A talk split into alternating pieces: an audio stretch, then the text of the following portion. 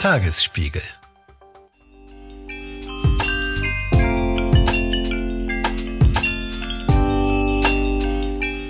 Hallo und herzlich willkommen zum GynCast, dem Gynäkologie-Podcast des Tagesspiegels. Ich bin Anna Kemper vom Zeitmagazin und Esther Kogelboom vom Tagesspiegel ist auch da, allerdings heute zugeschaltet über einen Videocall.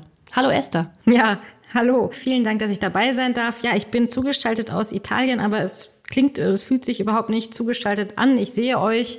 Alles gut, würde ich sagen. Und dritte in der Runde ist natürlich wie immer Professor Doktor Mandy Mangler, Chefärztin hier am Auguste-Viktoria-Krankenhaus, wo wir heute auch aufnehmen. Ja, schön, dass wir drei zusammen sind. Und wie läuft denn das in Zukunft ab, Esther? Kommst du dann auch mal wieder vorbei oder ist es jetzt immer digital?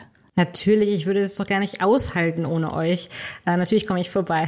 Sehr schön, ja, genau ja, das wollten wir hören. Mir, lasst, uns, ja, lasst uns zum Thema der Folge kommen, denn ähm, wir wollen ja heute endlich, endlich über das Wochenbett sprechen. Und ihr wisst ja, das ist die Phase direkt nach einer Geburt, in der der Körper der Frau oder der Gebärenden nochmal richtig krasse Veränderungen und zwar innerhalb kürzester Zeit durchmacht. Ich kann über mich selbst sagen, dass ich mich vorher und nachher nie wieder so gefühlt habe, wie in diesen sagenumwobenen Wochen und ich war eigentlich jeden Tag von allem aufs Neue überrascht. Vielleicht schaffen wir es aber, heute ein bisschen Orientierung zu geben für den Alltag in dieser Zeit. Wobei ich sagen muss, es ist eigentlich gar kein Alltag, weil Alltag sieht anders aus als so eine Phase im Wochenbett, würde ich sagen, oder Anna? Ja, das stimmt. Zumindest etabliert sich da irgendwie so ein völlig neuer Alltag, an dem man sich erstmal wieder gewöhnen muss. Wir sprechen über das Wochenbett, weil wir ja vor nicht allzu langer Zeit eine Geburt begleitet haben hier im Auguste-Viktoria-Krankenhaus. Und die Ledina, die damals ihr Baby bekommen hat, die ist praktisch jetzt gerade erst raus aus dem Wochenbett. So lange dauert das, dieser Ausnahmezustand. Gleichzeitig markiert das Wochenbett ja sowieso den Beginn einer sehr langen Phase, in der es auch immer wieder um die Frage geht, wie und wie gut Care-Arbeit in der Familie funktioniert. Das ist also ein sehr komplexes Thema, was vom Physischen auch zu solchen gesellschaftlichen Fragen geht. Da würden wir heute gerne später auch drüber sprechen. Aber für den Anfang würden wir gerne erstmal einen Überblick bekommen, Mandy. Was passiert eigentlich im Wochenbett? Ja, das Wochenbett das umfasst so die ersten sechs Wochen nach der Geburt und nach einem Kaiserschnitt kann das auch noch ein bisschen länger sein, aber per Definition sind es so die ersten sechs bis maximal acht Wochen nach der Geburt und da kommt es also zu körperlichen Veränderungen und auch hormonellen Veränderungen, die sich auf alle Bereiche des Körpers letztendlich auswirken und auch auf die Psyche. Und diese vergangenen neun Monate der Schwangerschaft hat sich ja der Körper nach und nach so auf den Modus Kindgebären eingestellt. Und jetzt ist das Baby da und wenn alles funktioniert, dann muss sich jetzt der Körper wieder umstellen. Und von diesem Modus Kindgebären und größer werden und wachsen erstmal in den Ausgangsmodus von vorher zurückfinden und dann auch in den Modus Kind versorgen durch das Stillen. Und die Gebärmutter, die hat sich also während der Schwangerschaft um so bis zu das zwanzigfache vergrößert. Und jetzt nach der Geburt sorgen dann sogenannte Nachwehen und Hormonänderungen dafür, dass sich alles wieder zusammenzieht. Und diese Nachwehen, die merkt man dann auch im Unterbauch. Das kann so ein Gefühl wie ein starker Menstruationswelle geben oder wie eine Wehe unter der Geburt. Vielleicht nicht ganz so stark, aber so zieht sich die Gebärmutter so nach und nach wieder zusammen. Wann setzen diese Nachwehen üblicherweise ein nach der Geburt, Mandy? Die Nachwehen, die sind ganz eng verbunden mit dem Stillen. Das heißt, jedes Mal, wenn die Brust gereizt wird, dann wird eben ein Oxytocin ausgeschüttet aus dem Körper. Und dabei wirkt dieses Oxytocin auf die Gebärmuttermuskulatur und die Wehen entstehen. Also deswegen weiß man auch so, wenn man stillt, dann kann es zu diesen Nachwehen kommen. Irgendwann hören die aber auf oder beziehungsweise man merkt sie dann nicht mehr. Man stillt dann und hat keine Nachwehen mehr, nach einigen Wochen erst. Stillen, gut, dass du das ansprichst, ist ja sicher eines der Hauptthemen in dieser Zeit. Ist aber natürlich auch so ein großes Thema, dass wir natürlich eine eigene Folge dazu planen und das jetzt hier ähm, nur anreißen. Diese Zeit bei mir war sie sehr geprägt durch äh, Körperlichkeit natürlich. Man liegt quasi in seinen eigenen Säften vierundzwanzig Stunden am Tag. Wir können jetzt natürlich eine Folge aufnehmen, in der wir so um den heißen Brei rumreden, oder wir können die Dinge, wie ihr es von uns gewohnt seid, auch beim Namen nennen. Und ich sage nur Becher mit warmem Wasser. Also äh, ich erinnere mich, dass ich ähm, noch in der Klinik nicht richtig pinkeln konnte und dann kam eine Krankenschwester und überreichte mir eben diesen Becher und sagte, wenn Sie also gleich auf die Toilette gehen, dann begießen Sie sich hiermit ein bisschen. Ich will das jetzt nicht weiter ausführen, das können wir, glaube ich, später nochmal besprechen. Aber das gehört auch für mich zu den Momenten, in denen mir klar war, ich hätte mich wirklich sehr gerne darauf vorbereitet, was eben nach der Geburt des Kindes tatsächlich geschieht. Aber für mich war die Geburt so ein bisschen eine Endstation, also ich dachte, danach ist alles wieder wie vorher. Ja, Esther, das ist ein schöner Cliffhanger. Wir werden also später noch genauer entschlüsseln, was sich genau hinter dieser Anekdote verbirgt. Aber es stimmt schon, Mandy, du hast eben gesagt, dass man praktisch wieder in den Ausgangsmodus von vor neun Monaten zurückfinden will. Aber wenn man ganz ehrlich ist, gibt es diesen Ausgangsmodus vielleicht auch gar nicht mehr. Und es muss ein neuer Modus gefunden werden, der ähm, einfach auch äh, anders ist als das Leben vorher. Ja, das stimmt. Man sagt ja gerne, nicht nur das Kind wird neu geboren, sondern auch die Mutter oder die Person, deren Leben sich so grundlegend auch verändert, und die Eltern oder die Familie. Also auf jeden Fall ist es eine Phase, die gerne romantisiert wird. Und es ist ja auch eine magische Zeit, dieses Wochenbett. Es ist irgendwo wunderschön, aber es ist auch sehr geprägt von so Ereignissen, die man vielleicht nicht erwartet hat, oder man war vielleicht so konzentriert auf die Geburt, dass man vielleicht diese Phase danach ganz vergisst und gar nicht erwartet, wie sehr die auch herausfordernd ist. Und es ist ja eine Phase, die so ganz eng ist zwischen den Eltern und dem Kind und zwischen der Mutter und dem Kind, und irgendwie ist alles flauschig und das Baby riecht gut und ein bisschen Romantik ist da schon, und das ist ja auch schön. Trotzdem wollen wir nochmal einen realistischen Blick werfen auf die Zeit und das, was da potenziell eben geschieht. Vielleicht lässt sich ja diese Phase auch so einfach mit eben romantischen Vorstellungen aufladen, weil sie sehr privat ist und davon eben wenig nach außen dringt. Das ist natürlich schon so eine Art von Miniatur-Blackbox, so ein Wochenbett. Man empfängt bestenfalls nicht sofort Besuch, sondern was da geschieht, bleibt einfach sehr, sehr innerhalb der Familie. Ja, und so eine Schwangerschaft, die wird natürlich oftmals ähm, ziemlich laut äh, gefeiert. Das kann natürlich passieren, ne? Man sieht es, jemand ist schwanger. Ich erinnere nur an Rihanna, die äh, die ganze Halbzeitshow im Super Bowl bekommen hat, um ihre zweite Schwangerschaft vor einem Publikum von mehr als hundert Millionen Menschen zu präsentieren. Aber was dann eben da im Wochenbett geschehen ist bei Rihanna, ich glaube, ähm, das wurde nicht live übertragen. Ist eigentlich ganz schön schade. Das hätte ich sehr, sehr gerne gesehen. Ja, ich finde, wir sollten die Folge nutzen und da mal ein radikales Gegenprogramm dazu machen und sollten jetzt erstmal ganz direkt bei den Körperflüssigkeiten einsteigen, die Esther schon erwähnt hat. Denn da kann man ja ganz gut einige der körperlichen Prozesse auch verstehen, die da abläufen. Mandy, was fließt da so? Ja, wir können uns ja jetzt, wenn wir den Körper betrachten, mal von oben nach unten durcharbeiten. Also oben fließen unter Umständen die Tränen aus den Augen. Ja, weil es so viel Emotionen auch gibt, so viel wahnsinnig beeindruckende Gefühle und so viel Neues auch und auch Schlafentzug, und das alles führt dazu, dass ähm, Tränen zum Beispiel aus den Augen fließen oder man gerührter ist. Und dann weiter unten, es fließt sehr viel Milch und dann auch sehr viel Schweiß im Körper. Also es ist eine Phase, in der man sehr viel schwitzt. Und weiter unten fließt dann Blut zum Beispiel aus Verletzungen der Geburt, zum Beispiel aus einem Dammriss auch oder anderen Verletzungen, die sehr schnell heilen, weil das Gewebe so gut durchblutet ist. Und ja, diese Verletzung kann man mit einem kleinen Kühlkissen über zehn, fünfzehn Minuten ein bisschen kühlen, auch nicht zu lange, damit das Gewebe nicht abstirbt. Und dann gibt es eben auch den Wochenfluss. Ich habe gelesen, dass es viele Frauen tatsächlich überrascht, dass es zu einem Wochenfluss kommt, weil sie, sie gar nicht so richtig darüber informiert worden waren. Kannst du uns denn erklären, was beim Wochenfluss genau passiert?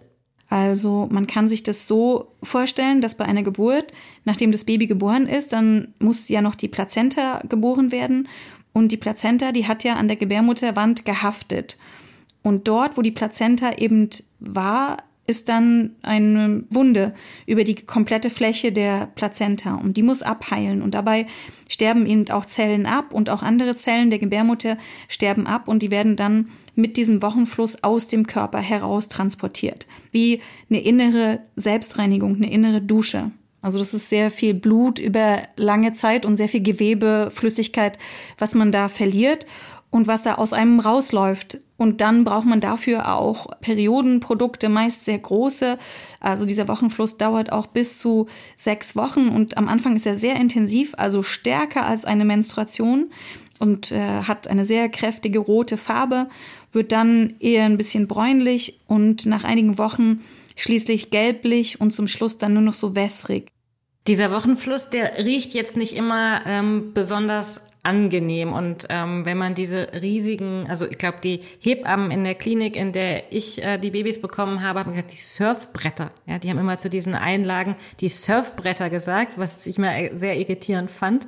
Und man kriegt ja diese Netzschlüpfer, die man dann über diese Surfbretter rüberziehen muss. Ich mag diese Netzschlüpfer, ähm, weil die sehr praktisch sind. Man kann da eben durchgucken. Es wird nicht so viel schmutzig. Also es sind so Krankenhausschlüpfer. Es sind nicht unbedingt nur Wochenbettschlüpfer. Man kriegt sie auch sonst im Krankenhaus. Aber was mich nochmal interessiert, Esther, du hast es gerade gesagt, dieser Geruch. Wie würdest du den beschreiben, den Geruch? Ja, der war so ein, so ein bisschen modrig bis eisenhaltig. Genau, so eisenhaltig und so erdig fast, oder? Genau, modrig, ja. Woher kommt dieser Geruch? Na, der Geruch kommt von den Zellen, die dann zugrunde gehen und auch von dem Eisen, das in den Blutzellen eben äh, sich auflöst und dann äh, abgeblutet wird. Auf jeden Fall ist es ja wahrscheinlich dann ein guter Tipp, wenn man sich diese Surfbretter, also das sind, wenn ich mich richtig erinnere, ja so äh, dicke Binden, die so ein bisschen eckig waren, ne? Also eher so sehr groß geformte, wenn man sich die vorher zulegt, oder? Ich glaube, bei mir, ich habe da welche aus der Klinik mitbekommen oder vielleicht hat die Hebamme mir welche gebracht, aber man bekommt die ja auch ganz einfach in der Apotheke und da so einen Stapel schon mal zu Hause liegen zu haben, ist wahrscheinlich nicht verkehrt, oder? Ja, große Binden sind super oder Unterlagen, die auch die eigene Matratze vielleicht ein bisschen schonen. Ich glaube, das lohnt sich auf jeden Fall im Wochenbett, da was drunter zu legen und dann in dem eigenen Bett eben diese Unterlagen auswechseln zu können und nicht jedes Mal die Matratze neu zu beziehen zum Beispiel. Aber lass uns doch nochmal direkt zu dem Wochenfluss zurückkommen und zu dem Geruch. Der ist ja eigentlich nur ein Teil von vielen Gerüchen, die da auf einen einströmen. Also es ist eine ganz neue sinnliche Erfahrung sozusagen. Es ist ein riesiger Cocktail aus Gerüchen, das Ode-Wochenbett, wenn man so will, ähm, was sich aus verschiedenen Komponenten zusammensetzt. Schweiß, Milch, der Wochenfluss. Das kann ja schon eine ziemlich überwältigende Erfahrung sein, die vielleicht auch nicht jeder erstmal so oder mit der nicht jeder so gerechnet hat. Also ja, es ist eben auch diese Intensität der Gerüche und dass man sich so selbst wahrnimmt und dass man so viel auf einmal riecht. Normalerweise ist man ja irgendwie vielleicht auch so ein bisschen so trainiert, dass man seine Körpergerüche irgendwie ja, ausblenden, abwaschen, wegwaschen oder überdecken möchte. Und das ist jetzt auf einmal strömen so ganz viele Gerüche auf die Nase und damit auch das eigene Gehirn ein. Und Wochenfluss jetzt zum Beispiel muss ja nicht nach Blumen riechen. Das sind eben zum Teil auch tote Zellen. Und der Körper reinigt sich dadurch selber. Und das ist ja auch gut so. Also Wochenfluss ist ein gesunder Prozess. Nun ist ja diese Phase direkt nach der Geburt ähm, eine ganz schön sensible Zeit, also in der viele Eltern vielleicht auch besonders ängstlich sind, gerade wenn das die erste Geburt war. Und da wird natürlich verständlicherweise erstmal alles als ein Anzeichen oder mögliches Anzeichen gesehen, dass irgendwas nicht in Ordnung ist. Kann man denn am Wochenfluss irgendwas ablesen, also vielleicht auch ablesen oder riechen, dass irgendwas nicht in Ordnung ist? Ja, man kann schon an dem Geruch erkennen, ob zum Beispiel eine Entzündung vorliegt oder es nach Bakterien riecht. Bakterien verstoffwechseln manchmal so, dass sie intensiv riechen. Oder ja, die Hebammen gucken sich häufig auch den Wochenfluss an und die Gynäkologinnen einfach, um zu erkennen, ist die Intensität passend, die Farbe und ja, die Menge vor allem auch. Weil es gibt ja auch seltene Formen von Wochenflussstau, dass der eben nicht ähm, schnell genug abfließt oder gut genug. Ja, da hast du ein gutes Stichwort gesagt, das Stichwort Hebamme, denn die gute Nachricht ist ja, dass Mütter ja nicht alleine durch diese Zeit müssen, sondern es gibt eben die Hebammen, die einen ganz eng begleiten, die ähm, sind eben nicht nur vor der Geburt da, sondern auch nach der Geburt. Ich erinnere mich, dass meine Hebamme mir schon vorher immer gesagt hat, dass das für sie eigentlich die viel schönere Arbeit ist, mhm. nach der Geburt, sich nicht nur um das Kind zu kümmern, sondern auch um die Mutter zu kümmern, denn die Arbeit hört ja mit der Geburt nicht auf. Ja, und diese Zeit nach der Geburt, die ist ziemlich klar geregelt. Also wer ein Kind bekommt, der hat ein Anrecht auf Hausbesuche durch die Hebamme. Und die Krankenkassen übernehmen bis zu zehn Tage nach der Geburt mindestens einen täglichen Besuch durch eine Hebamme. Und bei Bedarf können das auch bis zu zwei Besuche pro Tag sein. Und in den ersten zwölf Wochen Es sind sechzehn Kontaktaufnahmen zur Hebamme dann von den Krankenkassen abgedeckt und auf ärztliche Verordnung bei Problemen, beispielsweise beim Stillen, kann man eben auch mehr Hebammenhausbesuche erhalten. Gibt es denn eigentlich so eine Liste von Dingen, die die Hebamme so durchcheckt, wenn sie dann kommt? Also wahrscheinlich schon einige Punkte, die sie sich anschaut, ne? Gewicht, also beim Baby, wie geht's der Mama, ähm, wie läuft's mit dem Stillen und so weiter, oder? Also die Hebamme guckt sich die körperlichen Veränderungen an und guckt, ob das alles physiologisch verläuft, also so wie es verlaufen soll idealerweise. Sie ist aber auch für die soziale Situation da und kann da unterstützen, helfen oder vielleicht auch Herausforderungen identifizieren, gucken, wie geht es mit der Psyche der Frau, wie ist der Schlaf, wie ist das Allgemeinbefinden, gibt es Veränderungen, die aufgefangen werden sollten oder können. Mir fällt da noch eine Körperflüssigkeit ein, die damals sehr, sehr präsent war, vor allem in der Nacht. Also eigentlich gibt es ja gar keine Nacht mehr, weil Tag und Nacht mergen so zu einer einzigen Tageszeit, alles verwischt. Jedenfalls der Schweiß. Und der Schweiß, der ist immer da. Und wenn man dann stillt, fand ich das manchmal, das war wie bei so einer Wasserrutsche. Also man legt das Baby an, das Baby ist ja auch irgendwie klamm oder feucht. Alles rutscht und gleitet. Es ist schon unfassbar. Also es ist typisch, dass Menschen im Wochenbett mehr schwitzen. Also nicht nur, weil diese Zeit halt anstrengend ist und der Körper deswegen so viel schwitzt, sondern auch, weil die Hormone eben weniger werden. Und in der Schwangerschaft sind die Hormone Progesteron und Östrogen ja auf einem sehr hohen Level. Und dann hat sich zusätzlich auch viel Wasser im Körper eingelagert und das Blutvolumen war höher und das wird jetzt alles abgebaut und muss eben wieder aus dem Körper raus. Und die Hormonwerte, die fallen ab und es bringt auch so ein bisschen unsere Körperkerntemperatur durcheinander und deswegen schwitzen wir. Es ist so ein bisschen vergleichbar mit der Phase des Aufhörens der regelmäßigen Zyklen, also das, was man ja Menopause nennen würde. Und da hat eine Studie in den U S A sich das nächtliche Schwitzen genauer angeschaut. Und demnach ist es am schlimmsten in der Woche zwei nach der Geburt und nimmt dann langsam wieder ab. Und in der Zeit berichtet jede fünfte unter den Studienteilnehmerinnen darüber, dass ihr Schlaf durch Hitze und Schwitzen auch noch zusätzlich gestört wird. Und neben den Auswirkungen im Wochenbett kommt also häufig auch noch unregelmäßiger Schlaf dazu. Und ich erinnere mich, als mein erstes Baby geboren wurde, da hatte ich schon sehr viele Nachtdienste als Ärztin gemacht. Und dann dachte ich so, das ist ja Wahnsinn. Das ist ja wie jede Nacht Nachtdienst. Ich hatte da eine Lösung für dieses Problem, wenn auch nur eine sehr kurzfristige Lösung. Das war ein Tipp, den mir damals eine Freundin gegeben hat, die das auch gemacht hat. Ich bin nämlich mit dem Neugeborenen für ein paar Tage ins Hotel gezogen und das war das Geschenk, das ich mir selbst gemacht habe zum Wochenbett. Einfach weil Hochsommer war und ähm, in diesem Hotel eben eine Klimaanlage war. Und das habe ich sehr, sehr genossen. Das war allerdings natürlich auch ein bisschen bizarr, ähm, mit einem Neugeborenen da an der Rezeption vorbeizulaufen. Die haben mich auch schon ein bisschen kritisch beäugt. Was will diese Frau mit dem Miniaturbaby? Was soll das? Ist sie auf der Flucht? Was immer. Ich fand es dann aber toll und ich kann es nur jeder empfehlen, einfach in die Nähe im Hochsommer von Klimaanlagen zu suchen. Das kann nicht schaden. Ja, ich kann mich da auch noch sehr, sehr gut dran erinnern, dass ich ganz, ganz lange gebraucht habe, bis ich mich getraut habe, meinen Bauch anzufassen im Wochenbett. Weil, dass der Bauch größer wird, ist ja was, also wenn man schwanger ist, was sehr langsam passiert, diese Veränderung. Aber dann ist diese Veränderung ja auf einmal von einem Tag auf dem anderen da. Und ich hatte da irgendwie wirklich Hemmungen. Und ich weiß, dass die Hebamme damals zu mir gesagt hat, das fühlt sich ganz schön an wie so ein aufgegangener Hefeteig. Und das stimmte dann auch. Es war eigentlich ein ganz guter Vergleich. Und irgendwann habe ich mich dann doch getraut. Aber es ist schon einfach eine ganz krasse Veränderung, die da passiert. Genau, und es dauert ja auch lange, bis dieser Bauch wieder vielleicht so ähnliche Formen wie vorher einnimmt oder nie wieder so wie ist wie vorher, aber einfach kleiner wird, sodass man nicht mehr so aussieht wie ja. schwanger. Und es ist auch sehr erstaunlich, finde ich, wie der Körper in dieser Zeit Gewicht abbaut. Und wenn wir jetzt uns da mal so die nackten Zahlen angucken, dann wäre das so, dass man in der Schwangerschaft zehn bis zwölf Kilogramm zunimmt im Durchschnitt, wobei einige sehr viel mehr zunehmen, bis zu dreißig Kilo ja auch in der Schwangerschaft. Aber so im Mittel sind es eben zehn bis zwölf Kilo und allein durch die Geburt gehen davon schon sechs Kilo verloren. Diese sechs Kilo, die bestehen aus drei Kilo bis vier Kilo Baby, plus minus, ne, je nachdem. Dann sechshundert Gramm Plazenta und achthundert bis tausend Milliliter Fruchtwasser, auch ungefähr dann ein Kilo. und ungefähr nochmal ein Liter Flüssigkeit aus Schweiß und Atmung bei der Geburt. Und dann verliert man eben in der Phase des Wochenbetts meist weitere drei bis vier Kilo infolge der Rückbildung der Gebärmutter. Und dann vermindert sich auch das Blutvolumen und man muss öfter auf Toilette und Wasser lassen und schwitzt eben sehr stark und dadurch kann man Gewicht verlieren. Es gibt aber auch Frauen, die sehr viel langsamer Gewicht verlieren und das kann auch normal sein, die zum Beispiel dreißig Kilo zugenommen haben, durch die Geburt nur drei, vier Kilo verlieren und dann auch langsam, langsam erst wieder abnehmen. Ja, Mandy, du hast ja eben schon gesagt, dass man in der Zeit häufiger auf Toilette äh, gehen muss. Das kann ja manchmal auch nicht ganz leicht sein. Esther, jetzt komme ich nochmal auf deine kleine Anekdote vom Anfang zurück. Ähm, lass uns doch den Cliffhanger mal auflösen.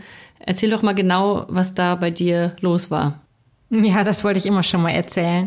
Also das Problem ähm, war so ein bisschen, dass ich mir nicht erklären konnte, was da überhaupt geschieht. Und die Wochenbettschwester, die eben damals auf dieser Station gearbeitet hat, äh, war wirklich nett, ja, und hat mir dann geraten, ich soll mich einfach ein bisschen mit lauwarmem Wasser übergießen. Und ich habe mich gefragt, warum? Und was ist eigentlich genau der Grund dafür, wenn Frauen im Wochenbett oft nicht richtig pinkeln können?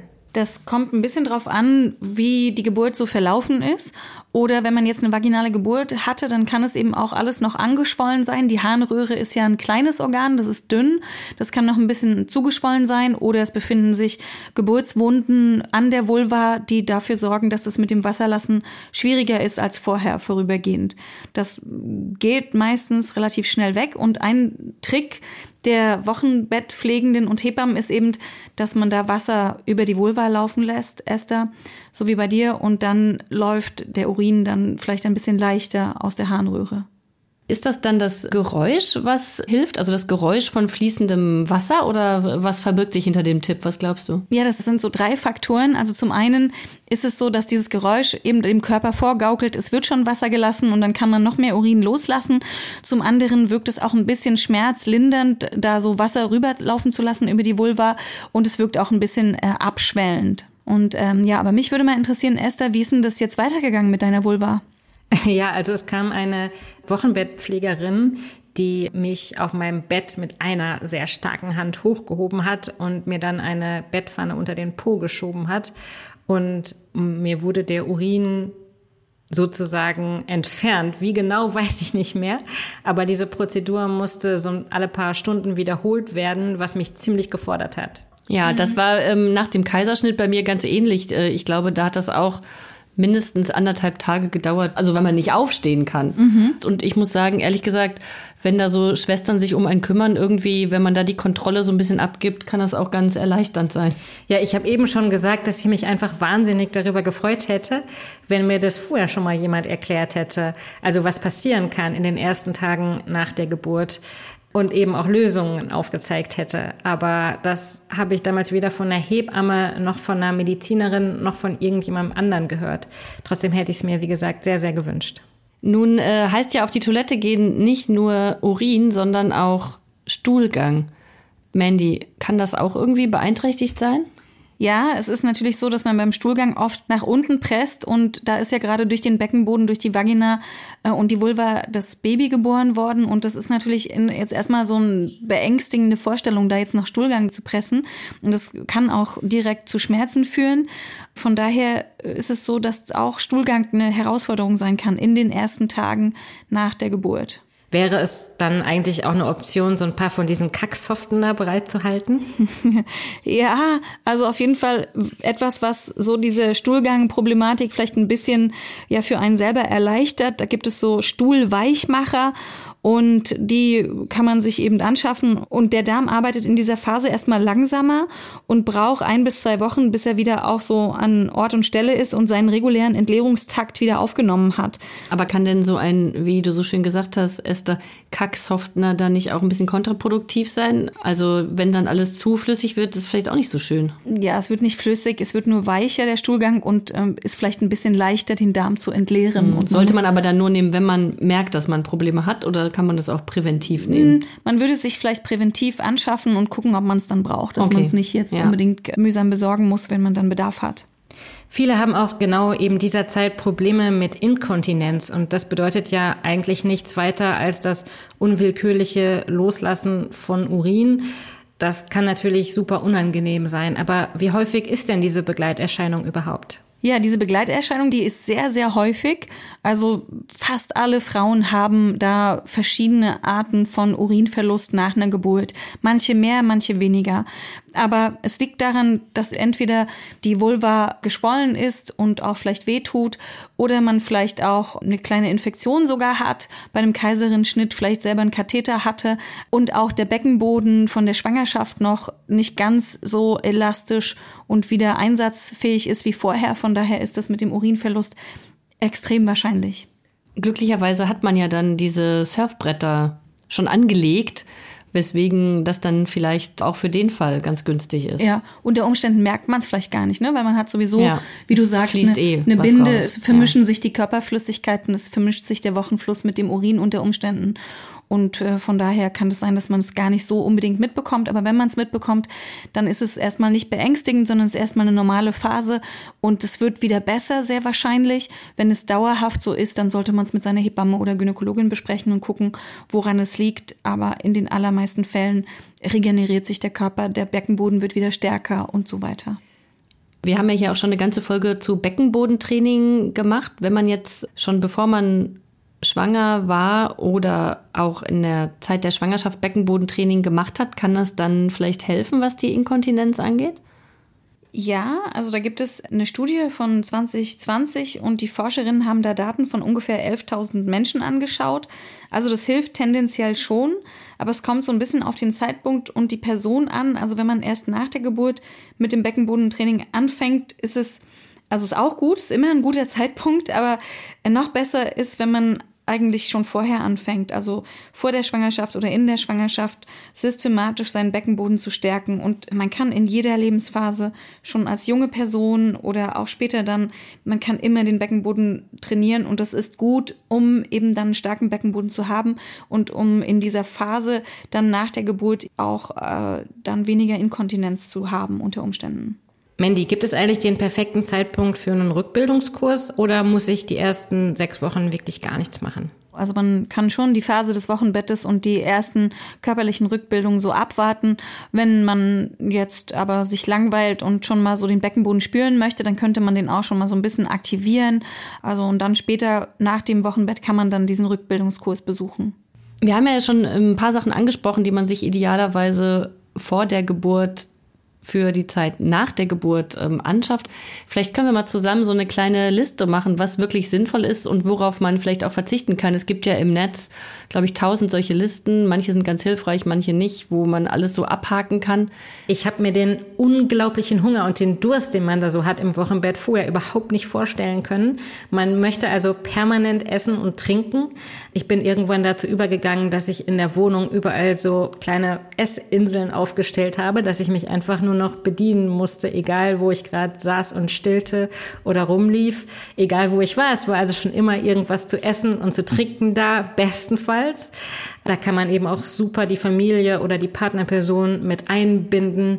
Die können das Essen vorbereiten, die können das einkaufen.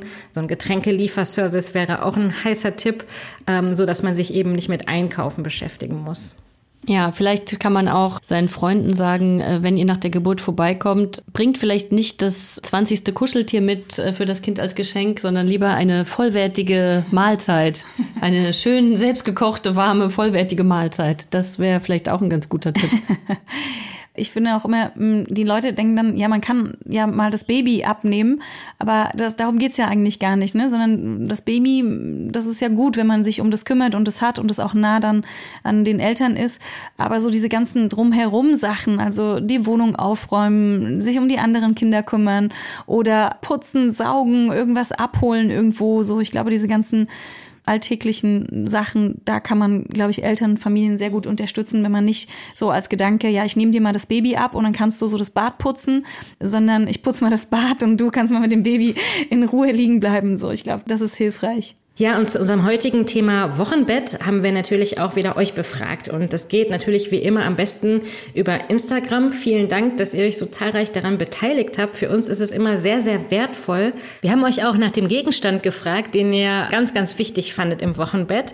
Und manche von euch haben gleich mehrere Sachen geschickt. Zum Beispiel eine gemütliche Couch, Lanolinsalbe für die äh, wunden Mamillen, die Brustwarzen, die ausgeliehene Milchpumpe, Still Hütchen, Mulltücher, dann Kopfhörer, genau, Kopfhörer, weil man gerne leise Musik hören möchte und vielleicht mal einen Film schauen mag, ohne das Baby aufzuwecken, eine Wasserflasche mit Strohhalm und auch schönes Licht und eine gemütliche Atmosphäre, habt ihr genannt. Was manche auch hilfreich finden, ist, wenn sie sich Kondome kaufen und diese Kondome mit Wasser füllen und dann zur Schmerzlinderung für die Vulva und Vagina benutzen können. Also dann einfach so mit Wasser füllen und entweder von außen an die Vulva halten oder so ein bisschen nur mit Wasser füllen und in die Vagina richtig reinstecken und dann hat man so einen kühlenden Effekt. Man muss diese Kondome dann nicht tief kühlen, weil dann sind sie doch sehr kalt, wenn es Eis ist. Dann kann es auch zu Gewebedefekten kommen, wenn man das zu lange drauf hat auf der Vulva oder Vagina. Aber wenn da so kühles Wasser drin ist, das ist hilfreich. Und was auch sehr hilfreich ist, wenn man vorher sich schon mal Gedanken macht, welches Schmerzmittel bei einem selber gut wirksam ist, was man gut verträgt. Manche brauchen das nur so die ersten Tage nach der Geburt, wenn überhaupt. Oder bei einem Kaiserschnitt kann man vielleicht auch ein paar Wochen auf ein Schmerzmittel dann zurückgreifen, zum Beispiel Ibuprofen, aber auch andere, die dann eben einem helfen. Das kann man dann mit der Hebamme besprechen, wie die Dosierung sein kann. Ich glaube, wichtig zu wissen ist ja, dass man jetzt nicht in Panik verfallen soll in der Vorbereitung aufs Wochenbett, weil vieles, was man braucht, ja ganz einfach im Drogeriemarkt oder in der Apotheke zu besorgen ist. Wichtig ist dafür allerdings, dass auch jemand da ist, der, wenn man was dringend braucht, das dann besorgt. Und ähm, da gibt's ja immerhin ähm, jetzt bald zum ersten Januar ein Gesetz, was das zumindest etwas erleichtern soll. Das ist das sogenannte Familienstartzeitgesetz. Bislang war es so im Mutterschutzgesetz geregelt, dass der Arbeitgeber seine Angestellte in den acht Wochen nach der Geburt bezahlt freistellen muss und in Sonderfällen wie Frühgeburten auch bis zu zwölf Wochen. Ab Januar kommt jetzt hinzu, dass auch der Vater oder die Partnerperson in den ersten zwei Wochen bezahlten Sonderurlaub bekommt. Das wird also nicht vom regulären Jahresurlaub abgezogen. Oft ist es ja so, dass sich der Partner dann spontan ähm, Urlaub genommen hat. Und für Alleinerziehende gilt, das finde ich auch eine sehr gute Regelung, dass ähm, sie sich jemand anderes aus ihrem Umfeld aussuchen können. Und die Person bekommt dann auch bezahlten Sonderurlaub, sodass eigentlich dafür gesorgt ist, dass jemand da ist, der auch wirklich sich um einen kümmern kann. Ja, und dieses Gesetz hätte eigentlich auch schon längst in Kraft getreten sein sollen. Das geht auf eine Richtlinie der E U zurück, deren Ziel es ist, dass es überall innerhalb der Europäischen Union ein gleiches Mindestmaß bei der Vereinbarkeit von Beruf und Familie gibt. Dabei sind zwei Wochen ja natürlich jetzt auch nicht eine super lange Zeit, aber es ist zumindest schon mal eine bessere Regelung als vorher. So viel kann man vielleicht sagen. Wie habt ihr das denn damals geregelt? Wir haben ja alle Kinder bekommen, als es dieses Gesetz noch nicht gab. Haben eure Partner während des Wochenbetts dann Urlaub genommen oder wie sah das aus? Ja, das ging nur über Urlaub nehmen letztendlich, ne? Und ähm, sich dann diese Zeit so freischaufeln, dass man da sein konnte, genau. Ja, bei mir hat das eigentlich auch ganz gut äh, so funktioniert. Ich glaube, mein Mann hat sich so zehn Tage oder so freigenommen, hätte auch länger machen können, aber dann ging es eigentlich auch, dass ich wieder so ein bisschen aufstehen konnte und ähm, vieles selber machen konnte. Vielleicht ist die Zeit auch später viel wichtiger. Also wenn das Baby schon ein bisschen größer ist, dass die Partnerperson dann auch Zeit hat, sich darum zu kümmern und sich damit zu beschäftigen, als direkt am Anfang, dass die Person also ein bisschen mehr übernehmen kann. Mandy, woran merke ich? Also am Ende muss man das ja praktisch eigentlich selber entscheiden, wie lange man sich schonen muss und wann man wieder aktiv werden kann, oder? Es gibt da sicher keinen Richtwert oder gibt es da einen medizinischen Rat? Also die ersten zwei Wochen ist es schon gut, wenn man jemanden hat, der stark unterstützt, und dann kann man ja gucken. Also gesundheitlich, naja, was ist Gesundheit, ne? Körper und Geist. Also der Körper, der kommt schon zu Recht nach zwei Wochen, denke ich, schon so einigermaßen, wobei da noch lange nicht die Rückbildung zu Ende ist, also sondern erst nach sechs bis acht Wochen die, die gröbste Rückbildung zu Ende ist. Aber es gibt schon Studien, die sagen, je stabiler auch die Mutter umsorgt wird und je mehr ihr abgenommen wird, desto stabiler ist sie auch psychisch. Also es hängt schon auch sehr damit zusammen, welche Unterstützung sie hat von ihrem Umfeld. Früher war das Wochenbett ja auch eine sehr ähm, gefährliche Phase, oder? Also man kennt das ja aus Romanen oder von Biografien, dass viele Mütter im Wochenbett gestorben sind. Woran, ja. woran sind die gestorben, Mandy? Da kann man sagen, dass an Blutungen viele Menschen gestorben sind oder an Verletzungen oder Infektionen, also Kindbettfieber, dass sich die Verletzungen an der Vulva im Uterus also infiziert haben und dann eine Sepsis entstanden ist und dann eben der Körper das nicht geschafft hat, die Bakterien oder die Infektion zu bekämpfen. Ist Kindbettfieber heute in Deutschland auch noch ein Thema? Ja, ein Kindbettfieber, also so eine Infektion im Wochenbett, das gibt es schon heute auch noch, aber das ist erfreulicherweise sehr, sehr viel seltener geworden, weil unsere hygienischen Standards einfach viel höher sind und das tritt jetzt nicht mehr so oft auf. Aber was häufiger auftritt, sind eben psychische Veränderungen oder sogenannte Wochenbettdepressionen. Richtig. Und wir haben schon darüber gesprochen, dass die Tränen fließen manchmal in dieser Zeit und da gibt es diesen Baby Blues, das ist so vielleicht ein auch leicht verniedlichender Begriff für diese emotionale Herausforderung, die man da stemmt als Familie, als Paar auch, ist auch eine große Belastung für die Paarbeziehung zum Teil und ähm, das hat alles Auswirkungen auf die Psyche. Das ist bei fast allen Menschen so, dass da Veränderungen stattfinden, aber bei manchen bleiben diese Veränderungen oder sind länger ausgeprägt und münden dann in eine echte Wochenbettdepression zum Beispiel oder sogar in eine Wochenbettpsychose. Also ähm, ich habe gelesen, dass äh, statistisch ungefähr jede zweite Mutter in den Tagen nach der Geburt erstmal so eine Art Stimmungstief tatsächlich spürt, was mhm. man vielleicht mit Baby Blues beschreiben würde und dass das auch an den hormonellen Veränderungen eben mhm. liegen kann. Aber woran erkenne ich denn wirklich dann, dass es mehr ist als der Babyblues, der so viele betrifft und tatsächlich eine wirkliche Wochenbettdepression ist? Dafür gibt es eben die Hebammen, die dann nach der Geburt sich nicht nur um das Körperliche kümmern, sondern auch um die psychische Situation der Frauen und der Familien.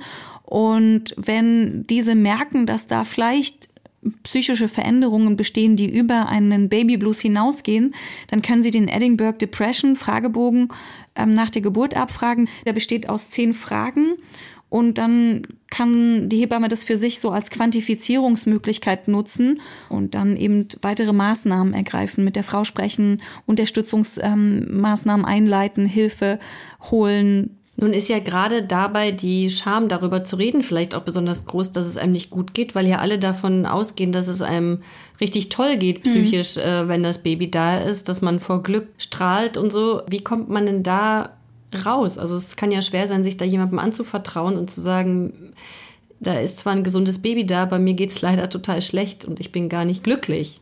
Da ist es wichtig, dass die sozialen Kontakte eben, dass man die als so verlässlich erlebt, dass man auch darüber sprechen kann oder dass man sich gut aufgehoben fühlt und vielleicht jemanden hat, mit dem man das besprechen kann. Zum Beispiel eben die Hebamme, die Gynäkologin, die Partnerperson oder andere Freunde, Freundinnen, denen man sich anvertrauen kann und mit denen man dann Gedanken weiterverfolgen kann. Übrigens sind so Gedanken wie Zwangsgedanken oder Gedanken, Angstgedanken und so, das ist was ganz Häufiges. Also ganz viele Frauen haben Angst, das Baby fallen zu lassen oder dass dem Baby was passiert oder andere Zwangsgedanken. Das ist erstmal normal und nicht krankhaft.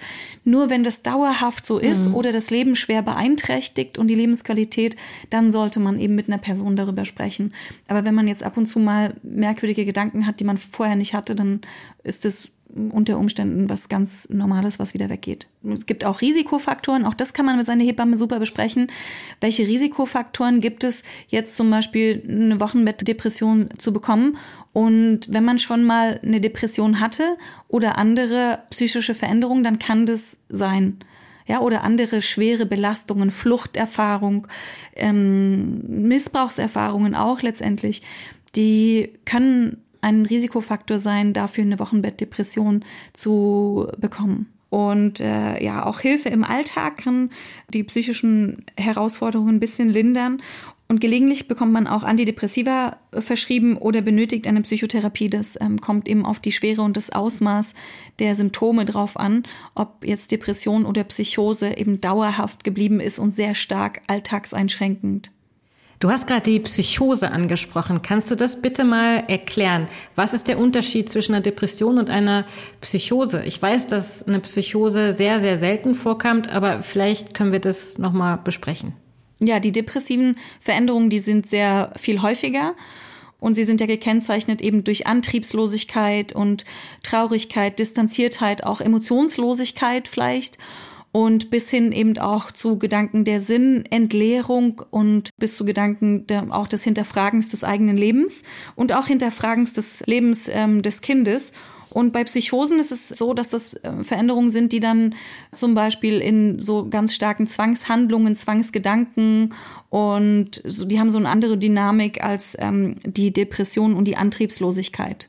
Und bei einer Psychose, also wo man so vielleicht zum Teil auch irrationales Verhalten hat oder Verfolgungswahn oder so starke Wesensveränderungen, dabei handelt es sich um einen psychologischen Notfall. Also wenn das auffällt, dass eine Frau sich nach der Geburt so stark wesensverändert und ja Dinge tut, die sie nicht so tun würde, dann ist es gut, wenn professionelle Hilfe eingeschaltet wird und man die Frau unterstützt und ihr hilft. Nun haben wir ja jetzt lange über das Wochenbett gesprochen. Es ist eine total herausfordernde Zeit in jeglicher ähm, Hinsicht. Und ich habe mich immer gefragt, wäre es eigentlich nicht sinnvoll, Frauen nach der Geburt länger im Krankenhaus zu behalten oder ihnen die Möglichkeit dazu zu geben? Also ich weiß, dass äh, meine Mutter damals mindestens eine Woche im Krankenhaus war nach der Geburt. Ich glaube sogar noch länger. Äh, ich hatte ja einen Kaiserschnitt. Ich musste auch ein bisschen länger im Krankenhaus bleiben. Und ich muss echt sagen, ich habe das total genossen. Ich hatte nun auch das Glück, dass ein Familienzimmer frei war. Es gab genug Essen. Es war immer jemand da, der vom Fach ist und helfen kann, wenn das Kind weint oder wenn man selbst weint. Aber das ist ja nicht Standard. Warum sollen Frauen eigentlich so schnell wieder aus dem Krankenhaus verschwinden? Ja, nein, sie sollen nicht verschwinden, aber es ist schon, also man versucht natürlich die Geburtshilfe zu ambulantisieren, also die Geburten ambulant, dass also die Frauen nach Hause gehen und dort in ihrem gewohnten Umfeld sind. Sie sind ja eben im Krankenhaus, wie der Name schon sagt. Krankenhaus macht auch krank, also da sind sie nicht ganz perfekt aufgehoben letztendlich, auch wenn es natürlich positive Elemente hat und nichtsdestotrotz ist es ja ein physiologischer Prozess und eigentlich, wenn man sich jetzt entscheiden könnte, dann ist man zu Hause doch ganz ganz gut aufgehoben mit der richtigen Unterstützung. Wenn wir jetzt noch mal schauen, was wir alles zusammengetragen haben, kann man ja schon relativ zügig zu der Erkenntnis kommen, dass es sich beim Wochenbett um eine durchaus ambivalente Zeit handelt. Also es kann sehr, sehr schön sein, es kann aber auch sehr, sehr schrecklich sein und es kann natürlich auch alles passieren, was dazwischen ist. Das ist insgesamt eine sehr, sehr individuelle Sache.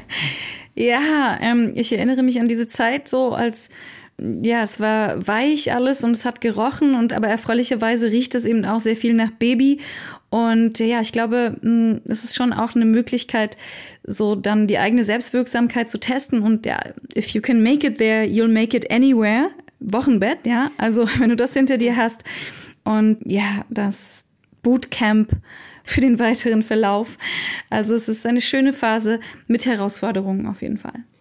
Gut, jetzt kommen wir zur schönsten Phase in diesem Podcast. Äh, wunderbare Überleitung. Mandy, du hast was mitgebracht. Ja. Nicht nur im Wochenbett bekommt man Geschenke, sondern äh, auch hier im Podcast. Genau. Ich, ich heute nur, alles für mich, ja. Weil Esther... Esther ist digital da, Esther muss uns zugucken. Und ich, äh, es ist sehr schwer. Ich begreife das Mitbringsel heute auch, Esther, als Ermutigung, dass du öfter live hierher kommst, weil das, ähm, du darfst jetzt nur zugucken. Es ist eine Flasche mhm. mit einer gelben Flüssigkeit, wo sich unten leicht rot etwas abgesetzt hat. Ich traue mich nicht zu fragen, was es ist, Mandy. Ja.